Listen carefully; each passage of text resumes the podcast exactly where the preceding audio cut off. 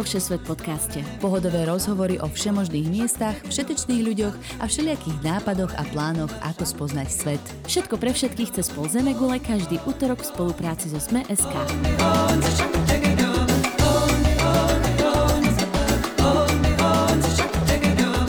Zdravím všetkých poslucháčov, cestovateľov. Moje meno je Nadia Hubočan a vítam vás v druhej časti 6. série Všesvet podcastu. Dnes sa budem rozprávať o východnom Timore s Petrom Kincelom. Peter je Slovák žijúci v kanadskom Calgary, odkiaľ sme tento diel nahrávali. Peter precestoval vyše 50 krajín sveta. O jeho zážitkoch môžete čítať na jeho facebookovom blogu Cestuj po svete, cestovanie a život podľa seba. Východný Timor prešiel Peter so svojou priateľkou Chen v roku 2018. V hlavnom meste rukami nohami prenajal motorku, aby sa spolu išli pozrieť na opustený ostrov na opačnej strane krajiny. Vyzbrojený toleranciou na potkany šváby a neexistujúce cesty ma previedol touto najmenej navštevovanou krajinou juhovýchodnej Ázie.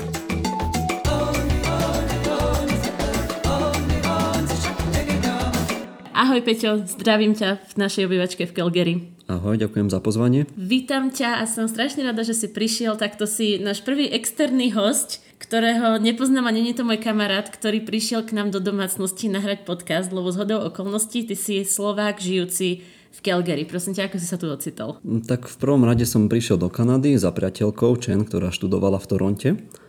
A vlastne potom sme išli na výlet do Calgary, kde sa nám páčili hory a sme sa veľmi zamilovali do týchto hôr a sme sa rozhodli, že sa sem presťahujeme potom. Ako dlho to trvalo medzi tým, že prišiel som na výlet do Calgary a presťahoval som sa, koľko vám trvalo takéto Cel- celkovo rozhodnutie? sme v Kanade boli, alebo sme 17 mesiacov a v Toronte sme boli 9, počkali sme, kým Chen doštuduje uh-huh. a potom sme sa vlastne vydali sem v lete, čiže tu sme asi 8 mesiacov teraz. Jasné. Uh-huh. A Chen je z Tajvanu. Ako ste sa dali dokopy? Musím ťa vyspovedať trošku. No, tak neviem, kde mám začať. Tak to bolo tým, že ja som cestoval vtedy pol roka po svete v 2017. Uh-huh. A vlastne keď cestuješ solo, tak potrebuješ spoznávať nejakých ľudí, aby si nebola úplne, že asociál. Na Tajvane som nevedel spoznať nikoho, lebo možno tá angličtina alebo nejaký taký odstup tých Tajvancov, uh-huh.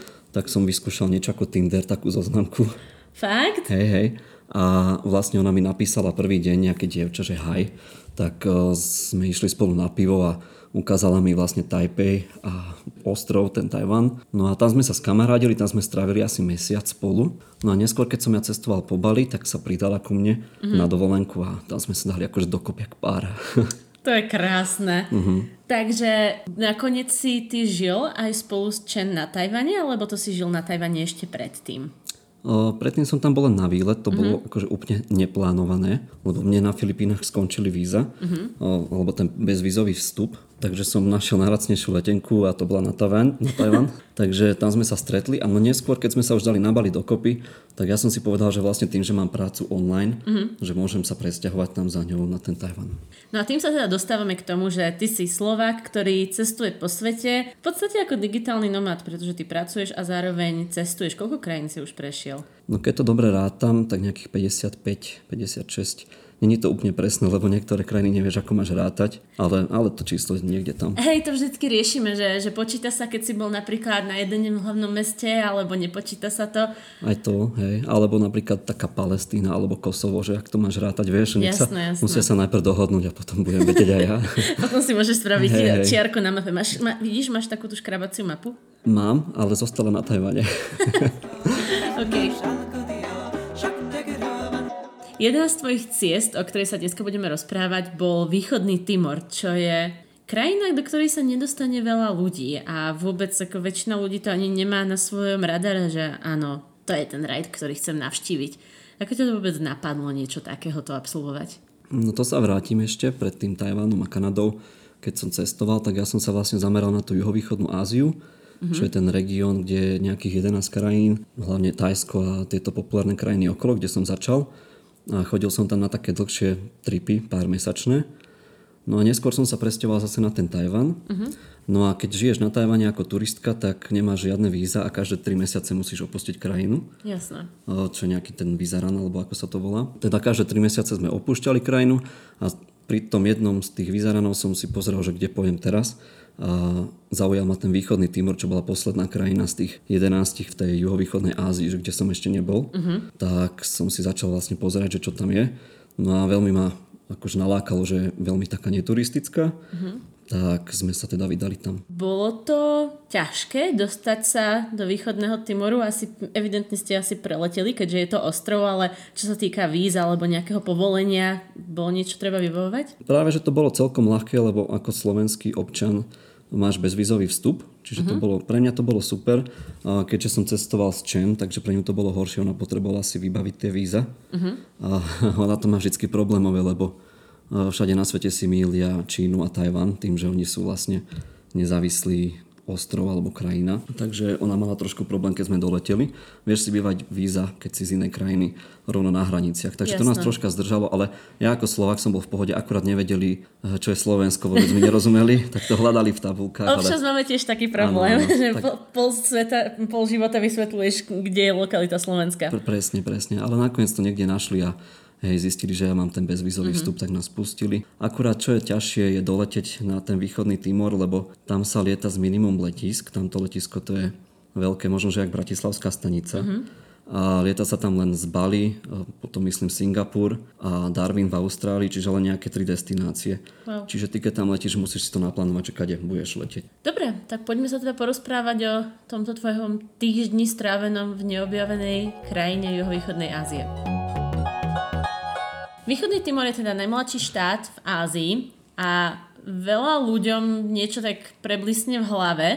My starší si možno aj pamätáme z novín, že niečo také sa teda formovalo kedysi dávno na začiatku milénia. Ale ešte než sa k tomu dostaneme, prosím ťa, povedz, kde vôbec tento ostrovný štát leží, ako si to môžeme lokalizovať, nech máme predstavu. Na toto sa ma veľa ľudí pýta, že kde to vôbec je. Nechcel tak... som sa spýtať tak úplne dementne, ale áno, to je, pres, to je moja otázka. Neviem, neviem môžem aj troška také expresívne výraz, výrazy používať? Akože nie, nie prehnania, ale akože... Jasné. Dobre. Takže v, v je v pohodlne. Áno, môže, môžeš, ale akože nie v každej druhej vete, ale môžem. Jasné, jasné. Dobre, tak poď. Nie len t- taká tá častá otázka, že sa ma pýtajú, že kde v Riti je východný Timor, to je akože prvá otázka, keď poviem, že som tam bol. Tak aby si to ľudia vedeli predstaviť, tak by to hľadať museli na mape nad Austráliou. No. Je to vlastne ostrov, ostrovný štát, ktorý je rozdelený na západný a východný Timor. Je to úplne na východe tej juhovýchodnej Ázie, vedľa Indonézie, vlastne oni hraničia. A na východ odtiaľ je vlastne už Papua. Mm-hmm. Čiže tento štát je taký menší, je asi trikrát menší ako Slovensko uh-huh. a žije tam niečo cez milión obyvateľov, no a je to veľmi rozvojová a veľmi chudobná krajina. Aj vzhľadom na tento región, kde už sú tie krajiny chudobné tak celkovo. Nemajú ani svoj vlastný ostrov, iba časť. Že... E, iba polovičku. No. Ňufáci sa musia rozdeliť. tak spomenuli sme, že teda, že je najmladší. Pamätáš si, keď tu vznikol? No ja som mal vtedy 13 rokov, takže som veľmi vtedy neštudoval tú vnútropolitickú situáciu v Indonézii. Ale pamätáš a... si to nie zo správ, lebo Myslím, ja si to že pamätám. áno, lebo to bola taká dlhá kauza, alebo také, že sa to dlho riešilo no, v no, médiách. No. Áno, pamätáš si to? Jasné, že si to pamätám. Slovenský rozhlas sme mali zapnutý vždycky. Tak ty si taká vzdelanejšia, ja som bol ešte také decko, vieš. Ja vtedy. som mala 12 rokov, čo Aha. prosím ťa, som mladšia no, od teba. Intelektuálka. Nie, my sme asi iba ten rozhlas počúvali, vieš. Lebo vieš prečo? My sme doma nemali televíziu Markiza. Môj ocino odmietal nastaviť satelit, teda satelit, teda tú anténu vtedy ešte, nastaviť anténu, aby sme mali Markizu, takže sme mali iba ČT1, STV1 no a slovenský rozhlas. No potom. super, také samé tak, dokumentárne veci potom ano. si pozerala. Tak vďaka tomu viem, kde je východný Timor. Mm-hmm. tak to môžeš povedať teraz. no už to za mňa povedal, mm-hmm. no, mhm. tak už si mi to vyfúkol. Aha, aha. No, tak pokračujem s čím? S čím? Mhm. Neviem, tu vidím, že tu máš krásne faktografické poznámky, vzletný fun fact o tom, že predtým, než bol východný Timor východný Timor, tak to bola portugalská kolónia a bolo to aj indonéske územie, nie? Uh, áno, takže skúsim tak v skratke tú históriu. Uh, vlastne Timor bol rozdelený už predtým na dve časti. Jednu časť mali Holandiania a druhú Portugalci. Uh-huh. A tento východný Timor mali Portugalci pod sebou, čo bola kolónia, až do roku 1975 keď začnem takto historicky. To si napumpovaný, dobre, to, hey, hey, to som poď, sa poď. naučil už vtedy. A v tom 75. potom Timor násilne obsadila Indonézia, uh-huh. ktorá začala okupovať vojensky. No a tento Timor, oni chceli byť nezávislí, ale boli tých 23 rokov pod takým brutálnym útlakom od tej Indonézie uh-huh. a mali to veru náročné a myslím, že 250 tisíc sa teraz uvádza obetí, ktorých vlastne, ktorí padli v tých bojoch uh-huh. proti Indonézii. Čo keď si uvedomí, že ten štát má teraz koľko? Milión, milión, celá tri No obyvateľov? nejak tak, čiže to je skoro tá štvrtina ľudí, obyvateľstva. No ale následne až potom pred tým rokom 2000 už vyhlásili aj to referendum a začali tie mierové rokovania, takže nakoniec v tom 2002 schválili demokraciu a odtedy je to vlastne nezávislý demokratický štát a myslím, že jeden z najmladších nielen v Ázii, ale aj celkovo na svete. Mhm. Teraz veľa ľudí určite bude mať v hlave, že či je to bezpečné takto 20 rokov, rokov v podstate po nezávislosti, ale je tam ešte niečo poznať, že by si sa necítil úplne komfortne? Myslím, že teraz už je to v pohode. Keby tam cestuješ možno hneď po tých rokoch, keď sa zatvoril ten mier, tak to by to bolo horšie. Stále na našom ministerstve zahraničných vecí sa uvádza, že tá krajina je veľmi chudobná, rozvojová a že tam je vyššia kriminalita a že by si vlastne nemala cestovať veľmi mimo toho hlavného mesta, čo je Dili. Treba si to nemýliť s, s Dili, čo je v Indii. Vlastne to sa keď vyslovuje kupuješ krátko. letenky hlavne, Áno, áno. Je. to by sa dosť pomýlila takto ďaleko.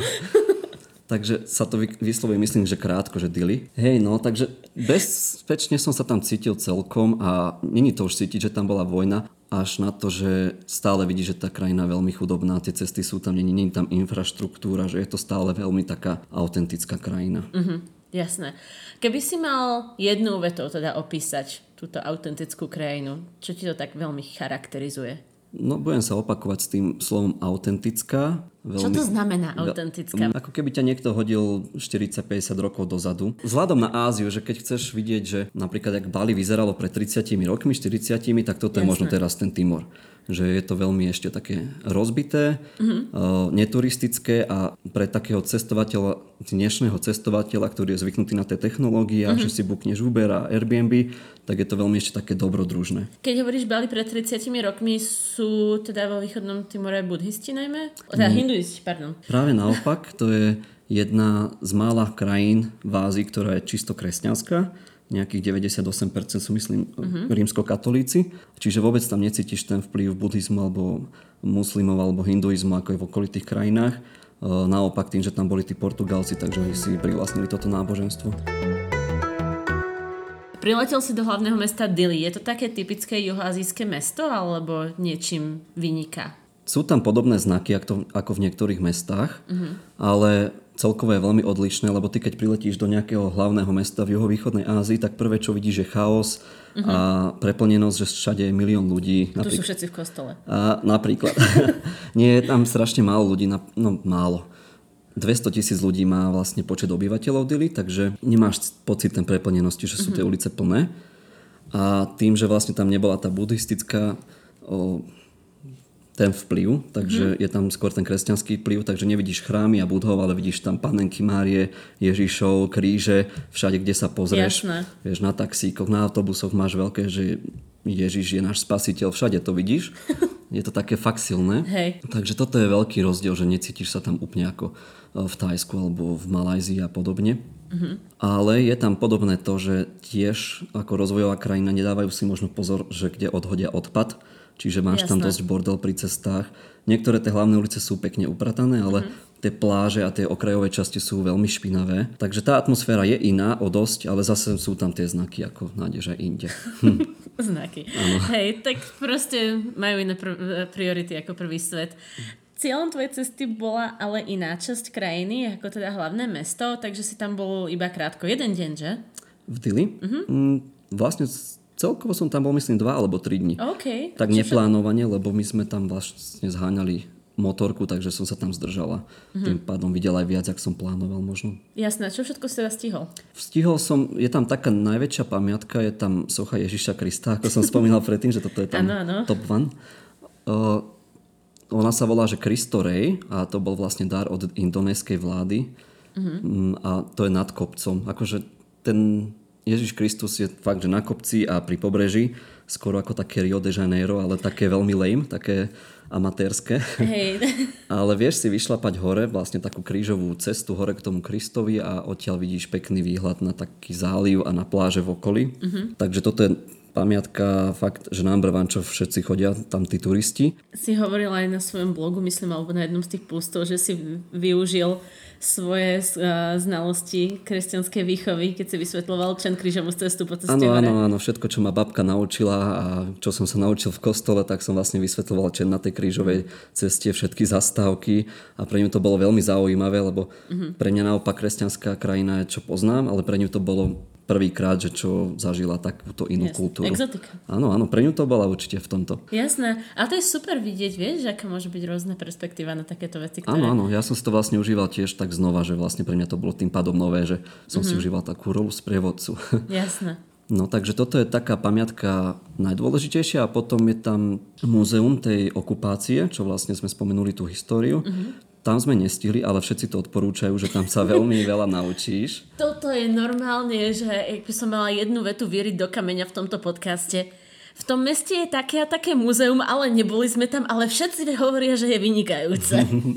Nám sa nepodarilo, lebo my sme akurát v Dili boli z hodou okolností, myslím, v pondelok vždycky, mm-hmm. že dvakrát po sebe pondelok. Vždycky sa ti niečo do toho pôjde. Áno, ja a vtedy ja bolo zatvorené, takže no, to není výhovorka. Taká škoda.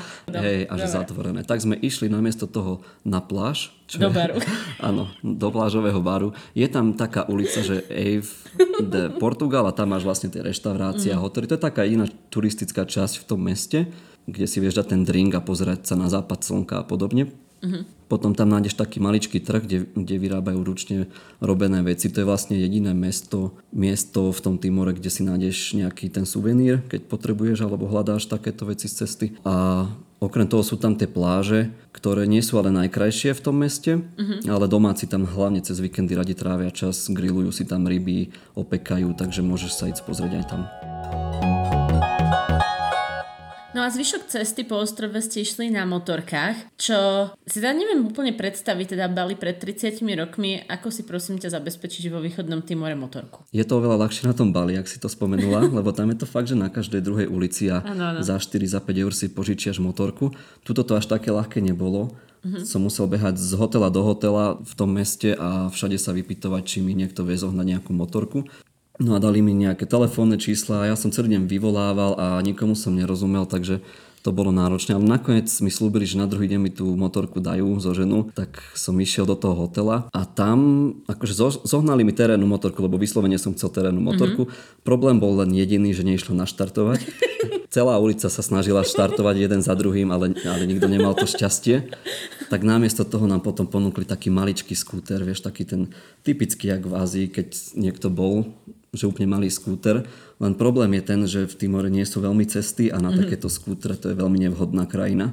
Tak som bol fakt, že v šoku, že, že jak na tomto skútri prejdeme tú krajinu, ale iná možnosť tedy nezostávala, lebo v celom meste som iný, inú motorku nenašiel. Keď hovoríš, že si telefonoval a moc ste si nerozumeli, hlavné jazyky teda som sa dočítala na Wikipédii, že sú portugalčina a tetum. Ovládaš jeden z nich? Všetky. Samozrejme nie, ani jeden a ja som vlastne nevedel rozoznať, že kto akým jazykom práve hovorí, keď zrovna nehovoril anglicky. Ešte oni okrem toho majú do toho zamontovanú tú indonéštinu, mm-hmm. takže oni striedajú tieto tri jazyky nejak. A nerozumel som vôbec, možno, že len nejaké tie tak, slovíčka, že ahoj, ďakujem. Tak ako si si prosím ťa ako zariadil to, že si vyšiel von so skutrikom? No, keď som jednal osobne s nimi, tak vieš ukázať, mm. že chcem motorku. Vieš, ukážeš na ulici, mm. že niekto ide na motorke a, a čísla ovláda každý, vieš. Rukami, nohami. Áno. Pohode. No a na motorkách ste teda prešli 500 kilometrov po severnom pobreží. Ako vyzerajú teda východotimorské cesty, necesty? Už si spomenul, že to není úplne infraštruktúra, ako by si si predstavoval. Áno, tým, že tam bola tá vojna, vlastne myslím aj nejaké zemetrasenie. Uh-huh. Tie cesty sú v katastrofálnom stave. Často tam nemáš ani asfalt natiahnutý, čiže sú skôr také prašné tie cesty. A ja som si to naštudoval dopredu, že, že toto bude celé zle, keď pôjdeme. Keď sme prišli do Delhi, tak hovorím, že zase tie internety preháňali, však toto tu je super. Ale to bolo to hlavné mesto. Uh-huh. A hneď mi, ak sme vyšli za to hlavné mesto, tak tie internety nepreháňali a fakt tie cesty boli v katastrofálnom stave. Buď tam chýbal asfalt, že to bol len prach, alebo tie asfaltové cesty boli úplne rozbité, boli tam všade jamy, bola to fakt katastrofa. Ja už som myslela, že buď tam chýbal asfalt, alebo chýbala cesta. Aj to. občas, občas to bolo veľmi nepríjemné, keď si hlavne išla v takej vyššej výške a, a dole bolo more a tie cesty tam váž, jak keby chýbali. Uh-huh. No. A už si spomenul pláže aj v Dili a samozrejme teda hovoríme o ceste po severnom pobreží. Na tvojom Instagrame sú mega pekné fotky pláži z východného Timoru. Majú trošku ale jeden háčik, nemôžeš sa len tak zastaviť a čvachtať sa tam trošičku. Není to úplne bezpečné, že? Presne tak, lebo sú tam také zvieratka, čo žijú v mori a volajú sa krokodíly. Áno, áno. Riešili sme to, keď sme mali dielo Severnej Austrálii, myslím, že tam je to trošku podobné. Že... Áno, vlastne tým, že to je kúsok od seba, mm-hmm. tak asi tam majú ten istý problém. Tieto krokodíly morské, a oni sú dokonca vraj najväčšie mm-hmm. z mhm. týchto všetkých krokodílov a že sú aj dosť agresívne, takže reálne pred predstavujú tú hrozbu pre ľudí. Takže keď ty ideš po tom východnom Timore, na tých plážach máš všade veľké tabule, čo upozorňujú, že, že pozor krokodil, že tu sa netreba kúpať. A poslúchal si? Poslúchal, lebo nebolo mi to všetko jedno vidieť tak, takéto zvieratko a povedali nám tí miestni, že vidieť krokodile je šťastie, že to prináša mhm. šťastie. Mm-hmm. No a my sme boli radšej nešťastní, keď sme ho nevideli. to je fér, ja, ja mám tiež rada svoje končačiny. Tak. Cieľom tvojej cesty z Chen bol teda opustený ostrov Jaco sa to číta? Jako? Vieš, že stále neviem, jak sa to vyslovuje. Aj som to dokonca hľadal a ani miestni mi veľmi neporadili. Myslím, že to je Jako alebo, alebo Jako. OK. Mm-hmm. No, bol to každopádne ostrov, kvôli ktorému si tam išiel, lebo si si ho niekde našiel na internetoch, že ano. je tu taký ostrov a ja ho chcem vidieť, hej? To presne tak sa ti to stane, že, že hľadáš, hľadáš na internete a zrazu nájdeš takýto malý raj. A všimol som si, dokonca tam boli nejakí Slováci, to ma tiež inšpirovalo. Mm-hmm. Ten ostrov je naozaj že veľmi neznámy. Ono celkovo tá krajina je veľmi neznáma. Timor za rok naštívi, aspoň teda v tom 2018, to bola štatistika, že nejakých 66 tisíc ľudí ročne. Ano. A to je veľmi málo, keď si to porovnáš napríklad s Eiffelovkou e, v sezóne, tak ju naštívi toľko isto ľudí za dva dní v lete. A keď si to porovnáš napríklad so Slovenskom, tak nás naštívi 1,7 milióna ľudí za rok. Čiže my aj keď si myslíme na Slovensku, že, že my sme málo turistická krajina, tak my sme ešte veľmi populárna krajina oproti tomuto Timoru. Hej. A tým, že tí turisti tam aj prídu, väčšina zostane v tom Dili a už ďalej nejdu. Uh-huh. Čiže tí, my keď sme sa vybrali na tento ostrov, tak sme skoro nestretli žiadneho turistu. A tým viac ma ten ostrov aj lákal, že je absolútne neturistický, je nezastávaný a sme si to predstavovali ako taký malý raj, čiže preto sme si to aj nastavili ako ten cieľ cesty. Cítil si sa tam niekedy ako celebrita? Veľmi často. A bolo veľmi vtipné, keď sme už prišli hneď na letisko a vyšli sme z toho letiska a hneď mm-hmm. nás odchytili také baby tínedžerky a hneď si nás fotili, proste keby tam prišla Brett a Angelina, či ak sa volali vtedy no, no, spolu. No, no. no, takže sme sa cítili takto a ešte vieš na také tie staré tlačítkové telefóny si nás fotili. Pýtali sa nás, že či poznáme Justina Biebera. Jasné, lebo my sa všetci navzájom poznáme na západe. Áno, takže to bolo také milé a potom vlastne čím sme išli ďalej od toho hlavného mesta, tým viac sme boli takí vzácnejší, uh-huh. že stále za nami utekali deti uh-huh. a kričali na nás vlastne celé dediny, keď sme išli, tak si nás všimol jeden človek a kričal na celú dedinu, že aha, že, že tuto sú nejakí cudzinci, takže všetci nás zdravili, bežali za nami, dvíhali mačety, akože na pozdrav, lebo tam každý v ruke nosí mačetu v tých dedinách. Uh-huh títo farmári. Takže sme sa cítili jak taký pápež, proste sme kývali stále na všetky strany. A, a tie deti stále kričali, že, že malá je, malá je. Mm-hmm. Ja som myslel, že to je nejaké hello v tom domácom jazyku a to znamená, no. že cudzinec. No. A ja Aha. som im kričal malá je, malá je naspäť, lebo som myslel, že sa im zdravím. No a tento odpustený ostrov, ako vyzeral, keď už ste sa tam konečne dostali? Takto, vrátim sa. Ty z toho dily ideš na tej motorke keď teda ideš na motorke, keď si trúfneš asi dva dní, lebo to mm-hmm. nedáš za jeden deň. Ono jedným smerom to je 250 km, ale proste nie je to Bratislava Žilina alebo Bratislava Košice. Musíš ešte po ceste niekde aj prespať, mm-hmm. no a potom ty dorazíš úplne na ten východ toho ostrova kde už tie autobusy nechodia. Už na ten koniec sveta, Áno, hej? áno, tam, tam už je veľmi strmá a veľmi nepríjemná cesta. Uh-huh. No a tam sú potom také chatky, kde vieš prespať, lebo na ten ostrov ťa hneď nepustia. Ty prídeš, prespíš tam, tie chatky sú veľmi skromné. To máš len matrac a nejakú moskytieru. Uh-huh. Čiže naozaj najskromnejšie, ako sa dá. A na druhý deň potom ty ráno si nájdeš rybárov, čo sú na pobreží a až oni ťa hodia na ten ostrov mm. Čako. Čiže nie je tam nejaká loďka regulérna, čo by premávala hore-dole. Fakt to je neturistické, neobývané a ty zaplatíš tým rybárom a dohodneš sa s nimi, že kedy ťa vlastne mm, zoberú naspäť. Wow. Uh-huh. To je, to je mega. No a na tom ostrove sú teda krásne pláže a šnorchlovanie a už sa tam dokonca môžeš aj okúpať. Tam už konečne, hej. Teda okay. neviem úplne naisto, ale ne, nebola tam žiadna tabula upozorňujúca okay. na krokodíla. No lebo tam nie sú žiadni ľudia, to nikto si nepredstavuje, že sa tam pôjde nejaký Európan kúpať, to a, na nich posledný my, Myslím, že raz za čas sa tam nejaký ocitne, takže ta, tak tú tabulu by tam mohli dať, keď tak, tam niečo hrozí. Asi tam ešte nikoho krokodil nezjedol. Mm-hmm. Tak som rád, že sme tiež neboli prví. A, ale bolo to fakt, že príjemné tamto mm-hmm. kúpanie, tam sme sa konečne po dlhom čase okúpali, lebo my sme po tej ceste boli veľmi celý špinavý, celý zaprášený od blata. To ako kominár som vyzeral. tak potom bolo veľmi príjemné sa hodiť do tej vody a, a fakt sme mali ten ostrov len celý pre seba, mm-hmm. že mali sme to šťastie, že nikto iný tam okrem nás nebol, takže ani plavky sme nepotrebovali a tie 4 alebo 5 hodín sme tam boli iba, mm-hmm. ale aj tak sme mali veľmi taký pocit, takých stroskotancov niekde, že bolo to také ako z filmu. Aj si mal bradu? Myslím, že som mal vtedy aj bradu. Tak potom to v poriadku. hey, hey, bol som tip-top taký stroskotanec. Hej, hej. Prejdeme teraz trošku na logistiku. Teda motorky znejú ako uh, Znúdzecnosť? Je tam nejaká alternatíva? Sú tam tie autobusy, ale s tými sa nedostaneš úplne na ten východ krajiny uh-huh. a mhm. tie autobusy ja odporúčam naozaj pre takých dobrodruhov, lebo jednak cestuješ naozaj dlho, a mm-hmm. Ten autobus tiež je vlastne taký trošku terénny, aby vydržal na tých hrozných cestách. Mm-hmm. No a ľudia sú natlačení vnútri a ešte sedia aj na streche a tam, ja som tam aj nevidel, že by tam mali niečo na držanie, oni sa vlastne držia len tak seba nejak. A, a, a okrem ľudí tam majú ešte so sebou kozy a, a sliepky a všetko možné. Čiže to je naozaj veľmi dobrodružné a, a neviem si to veľmi predstaviť, to by mohla. No ale kto je pohodlnejší a má vyšší rozpočet, tak okrem tej motorky si vie prenajať auto. Mm-hmm. Terénne tiež samozrejme, lebo na normálnom aute, normálne normálne auta tam nevidíš, Jasne. už keď si mimo toho hlavného mesta. No a toto auto stojí okolo 120 dolárov na deň, čiže Uha. to je celkom pálka. To je drahý špás, no. Mm-hmm. Hej, hlavne keď ideš na viacero dní, tak mm-hmm. sa ti to nazbiera.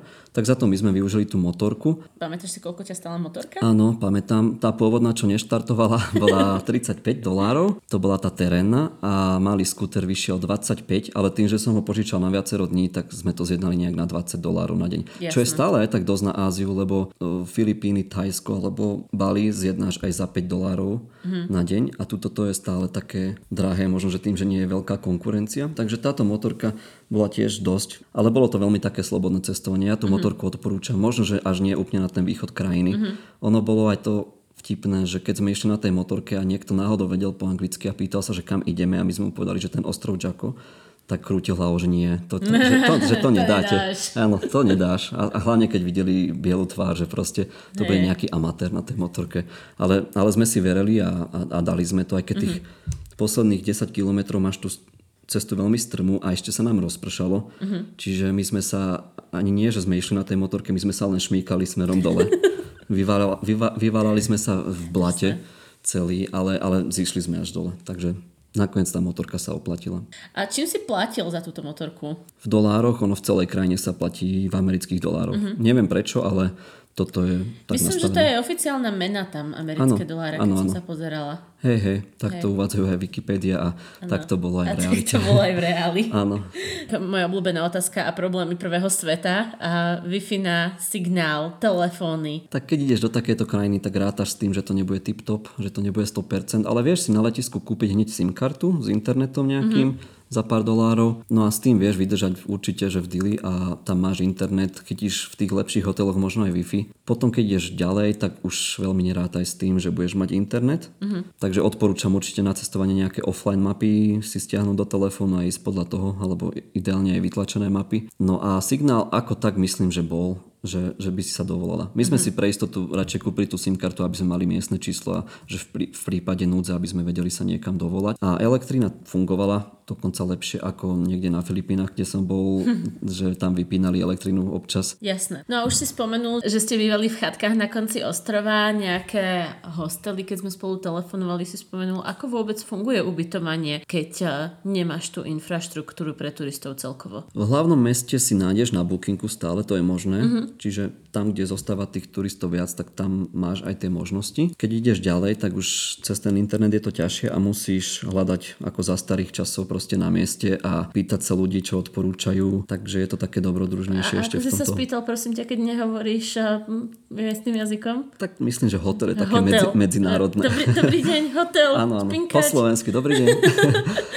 tak, tak poradili celkom, že ukázali, že tam je hotel a aj keď, keď ma zobrali do tej budovy, že čo som si myslel, že je hotel, tak to tak jak hotel nevyzeralo, že bola to fakt taká diera, by som povedal, že vieš, ošarpané všetko, taký horor, že som myslel, že ma tam idú zabiť, ale tak potom som si uvedomil, že som v takej krajine, že rozvojové, tak toto je asi tu taký štandard. Ale vieš, vieš si nájsť aj lepšie ubytko, že nie je to úplná katastrofa, len opäť, jak tá motorka, aj tie hotely sú tam drahšie. Čiže keď si chceš priplatiť za, nieč, za nejaký lepší štandard, tak si zaplatíš. My tým, že sme išli na ten budget, že mali sme nízky rozpočet, tak sme spali v takých horších ubytkách, čo sme našli počas cesty. A horšie v zmysle, že proste zastarané, ošarpané, alebo že si vyložene mal problém s hygienou. Tak behali ti tam také potkany troška po izbe. Ale to sa stáva, ja si myslím v Ázii. Že, že na, na také šváby a potkany si zvykne človek, aj na tie záchody si zvykne. Takže keď je človek zvyknutý, tak mu to nebude robiť problém. Keď tam príde Európa na prvýkrát sa ocitne v Ázii, tak možno, že by zutekal, ale človek, cestovateľ už, už to berie mm-hmm. v pohode. A na druhú stranu, toto boli vlastne hotely v mestách, také tie škaredé ošarpané, ale zase keď máš nejakú tú chatku, mm-hmm. tak vlastne aj keď je to veľmi základné, tak je to také príjemné, dobrodružné, že máš tam mm, vlastne drevenú chatku, vnútri ten matrac a, A cítiš sa tam fajn. Že nič nepotrebuješ, presne. No. Ani internet nechytíš, takže užívaš Pohode. si vlastne takýto basic. Dobre. Mhm. Mm-hmm. Hej, to vždycky spomíname, keď sa rozprávame o juhovýchodnej Ázii, že ktoré krajiny sú také juhovýchodná Áz- Ázia 101, že Mhm. pre, vhodné pre začiatočníkov a potom, že ako, ako si postupne buduješ tú odolnosť, až nakoniec sa dojdeš do Indie alebo teda do východného Timoru asi. Tak, to si, to si nechajte nakoniec. Hej, hej, tak ako si to aj ty posledné odškrtol. Mm-hmm. A spomínal si mi ešte, keď sme spolu telefonovali úplne na začiatku, keď som ťa vlastne ešte nepoznala, že a, ste stretli a nejakú pani v hosteli, ktorá vám veľmi pomohla. Akí sú teda miestni ľudia, s ktorými si sa mohol rozprávať? Miestni ľudia sú veľmi príjemní, keď sa s nimi vieš dohovoriť po anglicky. Veľmi usmiatí a hlavne aj Chen tým, že je z Ázie, tak oni s, s tou slečnou, oni sa stále rehotali. Proste oni, keď sa Aziati stretnú a začnú baviť, tak pre nás Slovákov je to pôsobí, ako by boli naspídovaní, takí šťastní, tri Red Bulli alebo ja neviem. Je to príjemné s nimi sa baviť a oni veľ, veľmi radi poradia a sú takí veľmi spontánni, tipní, temperamentní, čiže je to taká príjemná zmena. Super. No a prichádza moja veľmi obľúbená rubrika a to je jedlo. Uh-huh. Ochutnal si niečo tradičné z, z tradičnej východotimorskej kuchyne? Áno, ochutnal, aj keď veľmi ma mrzí, že som tam vlastne bol len týždeň. Čiže nedal som tomu toľko času, priestoru do toho jedla, ako by som si želal. Mne veľmi chutí táto kuchyňa juhovýchodná, tak ja som bol nadšený z toho a tá kuchyňa vlastne vo východnom Timore je veľmi ovplyvnená to portugalskou a to indonéskou kuchyňou. Je Asian Fusion. Áno, áno. Čiže základ máš vždycky tú rýžu a, a rezance. No a také jedla, ja teraz mám veľmi ťažko si zapamätať tie názvy. Také národné jedlo je teda batardaan, až to dobre vyslovujem. A to máš taký mix kukurice, fazul a tekvice s rýžou. Čiže toto je veľmi vhodné pre vegánov, keď tam náš keď naštívá vlastne tento Timor. To je také hlavné. A potom na každom stole v reštaurácii máš také ich miestne čili, zo zelených čili papriček alebo z červených, veľmi štiplavé. Uh-huh. A to si vlastne podávaš ku všetkému. Uh-huh. No a samozrejme ten základ, čo je z tej Indonézie, tak máš tie rýžové jedlá ako nasi ayam, alebo, alebo nasi goreng, čo máš niečo ako rýžu s kuracím mesom. Áno, s vajíčkom. Áno, Je a- to strašne dobré. Áno, je to super. A oni dávajú aj takú boha, bohatú zeleninovú prílohu, čo ja milujem, keď to uh-huh. jedlo je farebné na tom tanieri, čiže Áno, áno. rovnako ako aj v Indonézii, tak aj tu v Timore tá zelenina je taký dôležitý prvok. Uh-huh. No a potom ten úplný základ je vlastne ikan, čo je, čo je ryba uh-huh. grillovaná, väčšinou ich tam podávajú v takom liste, neviem, či je to nejaký banánový list, to neviem teraz, Neviem, ale... ak je to v- ako v Indonézii, tak tam väčšinou sú, myslím, že banánové. Tak každopádne túto rybu, to je tam veľmi obľúbené a keď ty aj prechádzaš tým Timorom asi niekde medzi mestami, tak nič iné nezoženieš len túto grillovanú mm-hmm. rybu niekde v stánku pri mori, kde to rovno grillujú a vieš to zobrať so sebou. Mňam. Mhm, je to super. To by, to by som sa tam ja úplne rozplývala. A čo k tej rybe, čo si k nej dáš? No zase nejakú prílohu. Ono, čo, to prvé jedlo, čo som spomínal, ten tekvicovo, fazulovo, kukuricový mix, tak to mm-hmm. vieš si dať asi aj ako prílohu. Jasné. Takže je to veľmi super dokopy. A s tým čili samozrejme to máš ideálnu timorskú kombináciu. Mm-hmm. Blížime sa k záveru, ale máme vždycky ešte takú rubriku na rady a tipy a veci, ktoré sme zabudli. A na čo som sa ťa zabudla spýtať je, ako vyzerá príroda v východnom Timore. Nielen tá pobrežná, ale viem, že sú tam napríklad aj hory. Áno, a toto je veľmi dobrá otázka, čo sme úplne zabudli spomenúť. Sú tam aj hory, takže turista si tam tiež nájde svoje. Myslím, že najvyšší vrch tam má skoro 3000 metrov nad morom. Wow. A myslím, že je aj dostupný pre turistov, čiže vieš tam vybehnúť hore. Uh-huh. No ale nie hory sú až také zaujímavé ako to, že e, v okolí Timoru máš najväčšiu morskú biodiverzitu na svete, uh-huh. to mhm. bolo vyhlásené. Takže to je raj potápačov a pre tých, čo radi šnorchlujú. Wow. Máš tam strašne veľa tých morských živočíchov a veľa rybičiek. A... a ako to vieš prosím ťa skombinovať s tým krokodílom, ktorý ti ide u- urvať nohu? Uh, sú tam miesta, kde možno, že ten krokodíl nie je. okay. Napríklad spomeniem ostrov, čo je severne od Dili. Vlastne Väčšina turistov, čo mieria do Dili, idú severne na ostrov Atauro uh-huh. a toto je ten potápačský raj a tam sa trhajú rekordy v tom, že ako veľmi veľa rýb narátajú pod to vodou. Čiže toto je taký top, že keď je niekto potápač, že prečo východný Timor. Jasné. Tak toto z tej prírody. A okrem tých krokodílov a tej morskej biodiverzity máš strašne veľa vodných bivolov všade nekonečno. Mm-hmm. Keď ideš po tom Timore, tak stále ti prechádzajú cez cestu, musíš dávať prednosť sprava. Hej. Áno. A a strašne veľa tam je tých farmárov a vidíš tie domestifikované zvieratá, čiže neprejde minúta, keby si nevedela nejaké stádo a nejaké zvieratá. Mm-hmm. Takže je to veľmi živé. Mám si to teda skôr predstaviť ako a, veľmi ľudnatú krajinu, kde stále stretávaš ľudí, alebo boli aj časti, kedy ste nestretli nikoho? Ten, ten sever je myslím viac ľudnatejší, lebo tam máš to Dili a potom tam máš Baukau, čo je druhé mm. najväčšie mesto. Takže ten sever je ľudnatejší, ale nie zase tak, že by si v kuse stretával ľudí. Oni sú všetci v tých dedinkách a keď ideš medzi dedinami, tak tam veľa ľudí nie je. Maximálne okolo teba prefrčí nejaký taký nákladák alebo ten autobus s tými ľuďmi na streche. Jasné. Mm-hmm. Dobre, posledná otázka. Prežili to vaše motorky? Prežili, ale tak oni boli zdevastovaní. Jedna motorka vlastne to bola, bola už zdevastovaná dopredu, mm-hmm. lebo mala rozbité spätné zrkadlá, takže ja som veľmi nevidel ani dozadu. Mm, tachometer nefungoval a podobne. A párkrát som mu oškrel zo spodu, čo ma troška mrzelo. Myslíš si, že im to vadilo teda? Oni boli dosť oškreté predtým, takže neviem, či oni rátajú tam škrabance ako v iných krajinách. A okrem toho párkrát mi spadla do toho blata, čiže ona bola celá špinavá, ale zase naspäť, keď sme išli už z toho čako, tak sme ju umili v potoku. Ešte mm. miestni nám došli pomáhať, dali mi vedro a že čo robí tento blázon, tak, tak mi pomohli. No ale potom sme mali aj problém ten, že sme preťali pneumatiku cestou naspäť, to bol tiež zase tak v strede ničoho a presne tam, teraz si sa pýtala, že či sú všade ľudia, no tak tu akurát vtedy neboli, tak sme zostali tak v strede ničoho bez pneumatiky, tak sme začali tlačiť tú motorku, ale našťastie... Počkej, koľko ste mali pred sebou staviek kilometrov? Ešte veľa, ale, ale pozeral som do mapy a bola najbližšia dedina nejakých 5-6 kilometrov, mm-hmm. tak hovorím, že potlačíme, sme dvaja. Mm-hmm. tak sme tlačili, ale našťastie sa zastavili hneď nejaký taký starší pár na, na ďalšej motorke uh-huh. a s tými sme sa nejak rukami, nohami dohovárali a oni, títo tímorčania, oni so sebou nosia nárade v tých motorkách. To máš proste prvú výbavu. Asi vedia prečo. Asi vedia prečo Presne. Lebo na tých cestách podľa mňa to bola otázka času, kedy sa nám to stane. Hej, a sa hej. nám to stalo. Takže oni to koleso hneď zhodili dole. Išla ďalšia motorka okolo, tým koleso podali nejakým chalanom. Tí to zobrali volade preč ja som ešte čakal, či vôbec ešte dojdu s tým kolesom naspäť, ale došli, už zopraveno. Na začiatku som mal aspoň koleso. Áno, teraz nemám nič, že už ani tlačiť nemôžem.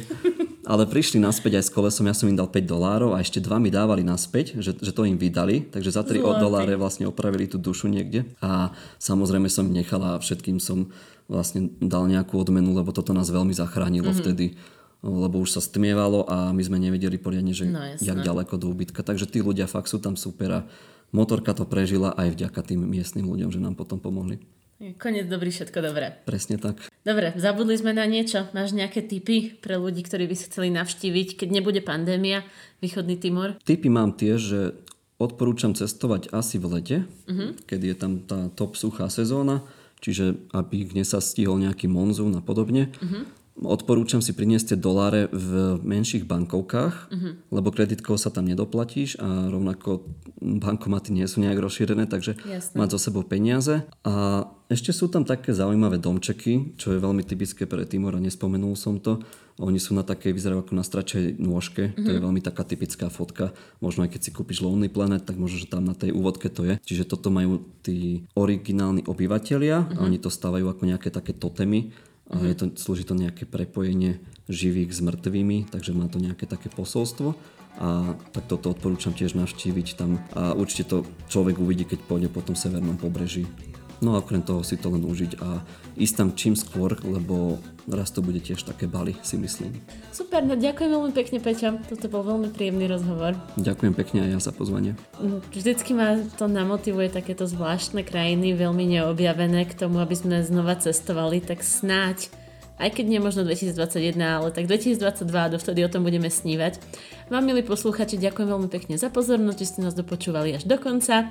Budeme sa počuť ďalší útorok a keby ste dovtedy nemali čo robiť, tak nás prosím hodnotte, zdieľajte, píšte, kľudne môžete napísať aj Peťovi na jeho Instagram. Ako sa volá tvoj Instagram? adventure.traveler.peter Dobre, tak snad viete po anglicky. Ďakujem ešte raz, Peťo, a pekný deň. Čau. Čaute.